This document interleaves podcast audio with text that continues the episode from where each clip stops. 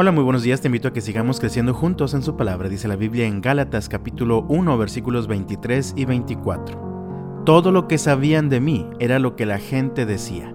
El que antes nos perseguía ahora predica la misma fe que trataba de destruir. Y alababan a Dios por causa de mí. Todos tenemos un pasado, que en ocasiones nos persigue y algunos todavía los define. El apóstol Pablo también lo tenía. La Biblia nos cuenta su historia. Aparece por primera vez mientras Esteban, el primer mártir cristiano, es asesinado. En aquel momento se llamaba Saulo. Muy poco tiempo después, Saulo aparece en la Biblia como uno de los principales perseguidores de la iglesia. Brutalmente buscaba a los creyentes, los sacaba de sus casas y los llevaba a la prisión, entre otras cosas.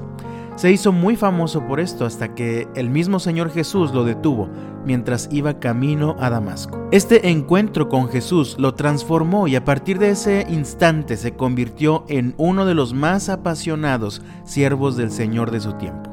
Tan radical fue su transformación que al principio los cristianos le tenían miedo, pues todos sabían lo que había hecho antes. Tenían miedo de que estuviera engañándolos, pero la verdad es que el Señor Jesús lo había transformado. Así que se había hecho famosa esta frase acerca de Pablo, el que antes nos perseguía, ahora predica la misma fe que trataba de destruir. Y el cambio llegó a ser tan evidente para todos que dice el versículo 24, y alababan a Dios por causa de mí. La razón de todo este cambio la expresa el mismo Pablo en Gálatas capítulo 2 versículo 20, mi antiguo yo ha sido crucificado con Cristo. Ya no vivo yo, sino que Cristo vive en mí. Así que vivo en este cuerpo terrenal confiando en el Hijo de Dios, quien me amó y se entregó a sí mismo por mí. Tú y yo también tenemos un pasado. Cada uno de nosotros tenemos una historia diferente que contar. Sin embargo, si ya has tenido un encuentro personal con Cristo, también tu antigua forma de ser fue crucificada y ahora vive Cristo en ti. Así que ya no vivas atrapado en el pasado, ya no vivas atrapado por tus errores del pasado. Vive cada día confiando en el poder de Dios que vive en ti por medio de su Hijo Jesús.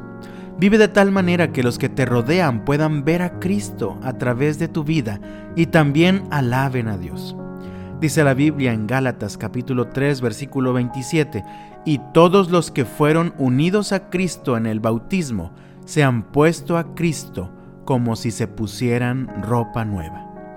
Ponte la nueva camiseta, la que te identifica con Cristo en todas las áreas de tu vida.